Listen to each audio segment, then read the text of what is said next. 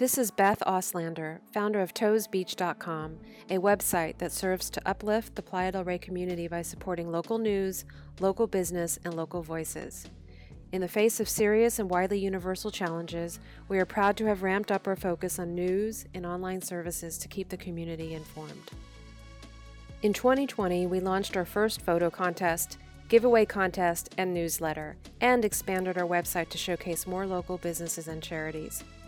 For 2021, we wanted to start off strong with the launch of our podcast, the PDR Podcast, featuring local stories told by local voices. We at Toes Beach thank you for all your support and sincerely hope you enjoy the first episode of the PDR Podcast.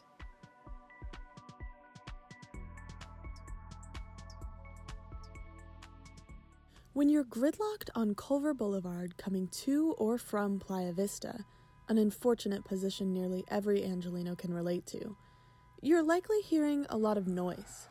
But underneath the sounds of the city and the jostle of traffic, there's a whole other world. I'm Danica Creahan, and this is the PDR Podcast. The Ballona wetlands used to stretch over 2,000 acres between Playa del Rey, Venice, and Baldwin Hills. Marshes, mudflats, salt pans, and sand dunes were just teeming with wildlife, some even native to these specific wetlands. It's a lot more modest now. After developers came in, the wetlands shrank to just over a fourth of its original size at 577 acres. It's the last of its kind in Los Angeles, and while the Ballona Wetlands Ecological Reserve remains, nature humming right under our busy city lives, its fate is uncertain. Walter Lamb, president of the Ballona Wetlands Land Trust, has spent nearly two decades of his life worried about this uncertainty. I moved out here in 2001 with my wife, Courtney. So we're here almost 20 years in Los Angeles. And when we first arrived, so I live in Culver City and I live very close to the Duquesne uh, Avenue Bridge entrance to the Ballona Creek bike trail. And so Courtney said, you know, I think that that trail goes all the way down to the ocean. And I remember saying, oh, you're crazy. That looks like some sort of, you know, sewage drain. I, I took her word for it. I followed her down. We made it all the way down to the wetlands and the ocean. And when we got to the wetlands, we were really blown away by just the, the beauty of everything. We didn't expect to see that, you know, in what we still wrongly believe to be just a, you know, purely urban environment. I remember the first thing I said was, gee, you know, what is this? We'll have to look it up. And we got home and figured out that it was the Ballona wetlands and realized instantly that what we had just seen and appreciated was under you know threat of development. So we got involved with the Ballona Wetlands Land Trust as volunteers. And about 10 years later, um, I was invited to join the board, and soon thereafter, I took over as president of the organization, which I believe I've, I believe it's now been almost nine years that I've been um, leading the organization as, a, as the president. Walter fondly remembers when the Ballona wetlands felt like they were for everyone. A time pre pandemic when the LA Audubon Society would bring in school kids around his daughter's age to visit the wetlands so they could appreciate them, learn about why they were at risk, and understand why they're worth protecting. The first Saturday of every month would be an open wetlands day. And people would come in and they'd say, This is the first time I've ever been to the wetlands. But they had driven through on Culver Boulevard or Jefferson Boulevard, or they had seen it from the 90 freeway, but they'd never actually been inside. And once they get there, it's really eye-opening for them that it's it is it's much larger on the inside than it seems like when you're just driving through. I always make the if you are a Doctor Who fan, um, you know, there's that TARDIS, the telephone booth that looks like a telephone booth, and you get inside and it's this big cavernous thing. And it really feels like that. You get in there and um, you have all these different habitats and just so much wildlife. In 2003, the state of California acquired the remaining 577 acres of the Ballona wetlands through sales and donations of the land with the promise of restoring the wetlands, ending what had been an era of destructive development in that area. On December 30th, 2020, the California Department of Fish and Wildlife, or CDFW, finally certified the final Environmental Impact Report, or EIR, for the Ballona Wetlands Restoration Project. The CDFW, in its announcement of the EIR certification, claimed that the proposed project would, quote, enhance and establish native coastal wetlands and upland habitat on 566 of the reserve's 577 acres south of Marina del Rey and east of Playa del Rey. It would restore ecological function to currently degraded wetlands, preserving sensitive habitat for future generations and build climate resilience on a coast vulnerable to sea level rise. The department also stated that the project advances the Newsom administration's executive order of October 7, 2020, focused on harnessing California's vast network of natural and working lands to fight climate change and protect biodiversity. If the project were to be completed, the reserve would be the second largest public open space in all of Los Angeles, behind Griffith Park. After two decades of working towards restoration, Walter was shocked when he read the report. There were three alternatives that were planned, but the alternative one is the one that you know pretty much everyone assumed the state wanted to do, in which they did adopt.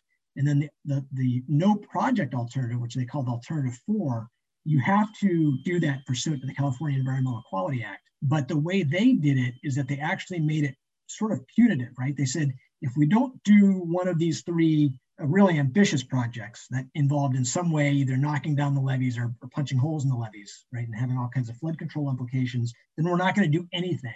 All right, even stuff that could be done without a CEQA approval.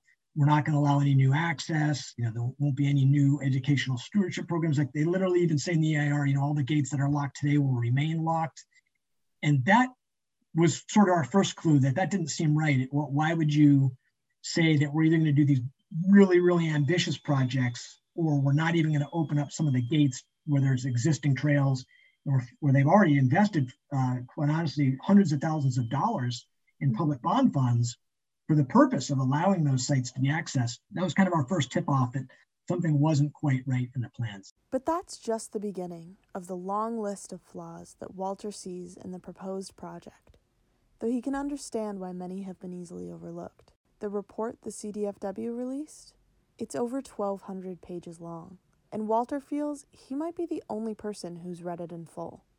Even with that length, it really did leave exactly the kinds of gaps that you would not want to leave in an EIR. Really, you want to try to close the door, you want to overanalyze, you know, you certainly want to analyze the biggest impacts. Walter also feels that, because of the length, even supposed experts on the restoration have trouble keeping everything straight. And it's that confusion that's causing so much commotion over the project, with environmental activists in the area starkly divided not only on the merits of the project, but on the most basic aspects of the plan.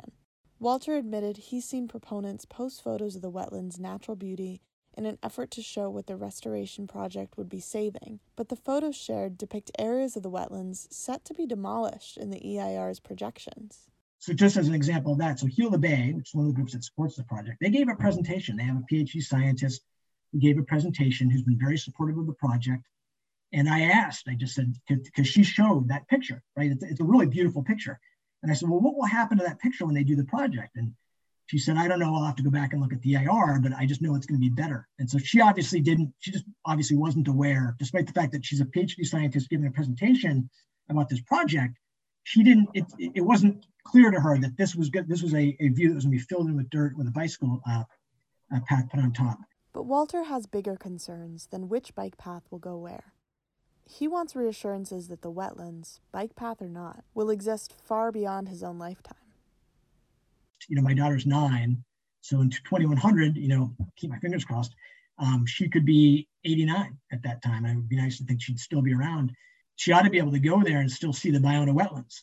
I've talked about the the maps that they provide that show the anticipated changes to habitat due to sea level rise. And those maps just unequivocally show the wetlands disappearing over time. And if you look at the map, there's you know, by 2100, they would project there to be very little wetlands left. The salt pan would be long gone, even though that's to be critical habitat. And the counter to that, they say, is well, this is better than nothing. If we do nothing, then we'll lose the wetlands even, even sooner. I'm going to carefully reference, you know, the outgoing president in the last you know four years but you know with with covid there was this idea that people would say oh my god you know we've lost so many people this is just that this fatality rate is just crazy and then some folks would say oh but if we had done nothing then 2 million people would have died so we've actually saved lives and that's i think everyone kind of saw through that as a false dilemma right the choice wasn't be- between you know, mm-hmm. acting extremely incompetently and then even more egregiously incompetently. There was another choice, right, which was which could have saved many, many more lives. The choice isn't between losing these habitats in 80 years or losing them sooner. There are other alternatives that they did not analyze in the EIR. On top of concerns about the preservation project not actually preserving the wetlands, Walter noted that although the announcement of the EIR certification claims the project will support the governor's executive order addressing climate change and biodiversity, the plan itself does neither of those things. Supporters of the project, both Heal the Bay and Friends of Ballona Wetlands, were going to public meetings and saying that one benefit of the project was that it would reduce the number of uh, greenhouse gas emissions that would be uh, in the atmosphere. And that's just false. It's just not true. And, and again, it's not my opinion. The draft EIR actually walks through that step by step. Not entirely intuitive. You have to go to some different appendices. But the the basic idea, right, that from, from their standpoint is um, there will be some construction. Those construction vehicles will, you know, obviously be pumping greenhouse gas, you know, CO2 emissions into the air. But that once we're done, the new habitat will be better at sequestering carbon, right? Better, better at storing carbon in, in, in the uh, in the soils and in the vegetation, which would be an advantage that you know should be take you know take a little bit step back in the short term to, to make gains in the long term. But the math actually does not support that at all. So if I were to tell you, you know, hey, if you'll pay me $25,000 today, maybe if we're lucky, 15 years from now, you know, after we do a project and the veg- you know, revegetates you'll start getting $286 back per year. You would never do that. That would be just a horrible investment of your money. And it's the same as true with the greenhouse gas emissions. Now, the argument can be made that either way, it's not, you know, again, it's it's it's it's not like, um, you know, shutting down certain types of factories, right? There are bigger ways, obviously, bigger fish to fry in terms of of uh, greenhouse gas emissions, but you, you don't row the boat in the wrong direction. Like when you're desperately trying to reach a destination, you don't row in the opposite direction of that, even a little bit. And that's what this does. That was just the greenhouse gases. If we look at sea level rise, as I discussed, the, the, the director of Fish and Wildlife in, his, in the press release when the EIR was certified actually said that this could mitigate or even eliminate the threat of sea level rise. And I, I just wrote back and I just said, I, I can't believe that you, the director of Fish and Wildlife, would say that to a publication when your own maps show that you know we're going to lose all the wetlands, the, habitat for Belding's sparrow, the salt pan. So, so from a sea level rise perspective, again, they will readily admit and have readily admitted that they think this buys another couple of decades. They'll say another couple of decades of buffer, a little more buffer. That's not where my head is at as an environmentalist. There are a number of marsh dependent species that simply will not have habitat by the end of the century, you know, or may, maybe very little in fragmented habitat, which, which is an, another aspect it didn't get very well analyzed in the EIR, If you take a square of habitat and you were to stretch it out into a thin line, it, it's not the same habitat value, right? Because what happens is that other species or you know uh, predators have a, an easier way of getting to your, your, you know your key sensitive species. Just unequivocally, it, it just doesn't support the governor's executive order. It's unfortunate that the people in Sacramento have been led to believe by people that they trust who have, frankly, uh, career interests and special interests in the project moving forward. I don't enjoy, you know, um, calling people out really, but it, at this point, there's, you know, we kind of gotten to the point where we have to say, why is this going forward? How is it that in Sacramento, um, you know, they, they believe that this supports the governor's executive order when just reading the EIR, it, it so clearly doesn't. Walter's organization and a few other notable opponents to the current plan have plenty of alternative ideas for how to preserve the wetlands. But their biggest priority is just making sure that the project's stated goal is actually achieved real, lasting preservation. It has to preserve habitat for our most critical species. This plan just doesn't do that. It just doesn't. It has to incorporate access that is wildlife first, it has to prioritize wildlife I love to, to ride my bike. That's how I birdwatch. I live in Culver City. I go on the bike trail, my binoculars, my camera. But that's secondary. The most important thing is we got we have to preserve the habitats. Why do you think so many prominent organizations have signed on to this plan despite all the discrepancies you pointed out? Sometimes my analogies work and sometimes they don't, but I, I can never help doing them. But I was in the army all peacetime, never served in combat. But I was stationed in Germany. We got to go view the site of a battle that fairly famous. They made a movie about it called The Bridge Too Far, but it's called Operation Market Garden. where they wanted to get three bridges all at once to, you know, really be able to sort of get in behind the German uh, lines. And um, all the generals fell in love with the plan. They just thought it was a really great plan. They, they loved it. And what happened was one of the junior officers was doing a reconnaissance mission and saw that unexpectedly a whole German division had been posted to the rear for R&R, right? They were sort of, it was their downtime. And that was going to make it really bad for a couple of paratroopers, you know, a relatively small number of paratroopers to try to take that bridge right next to a German division. And unfortunately, the generals um, just could not process that new information because they had kind of flipped a switch, right? Same thing with the Battle of Gettysburg, right? In fact, where Lee fell in love with his plan for a frontal assault, and no matter how many times his generals told him that it wasn't going to work, he, he had committed.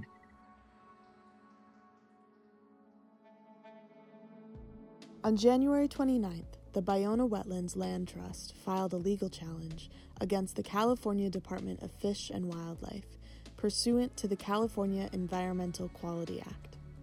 They are joined by a joint lawsuit between Grassroots Coalition and Ballona Ecosystems Education Project. Reporting for Toes Beach, I'm Danica Creahan.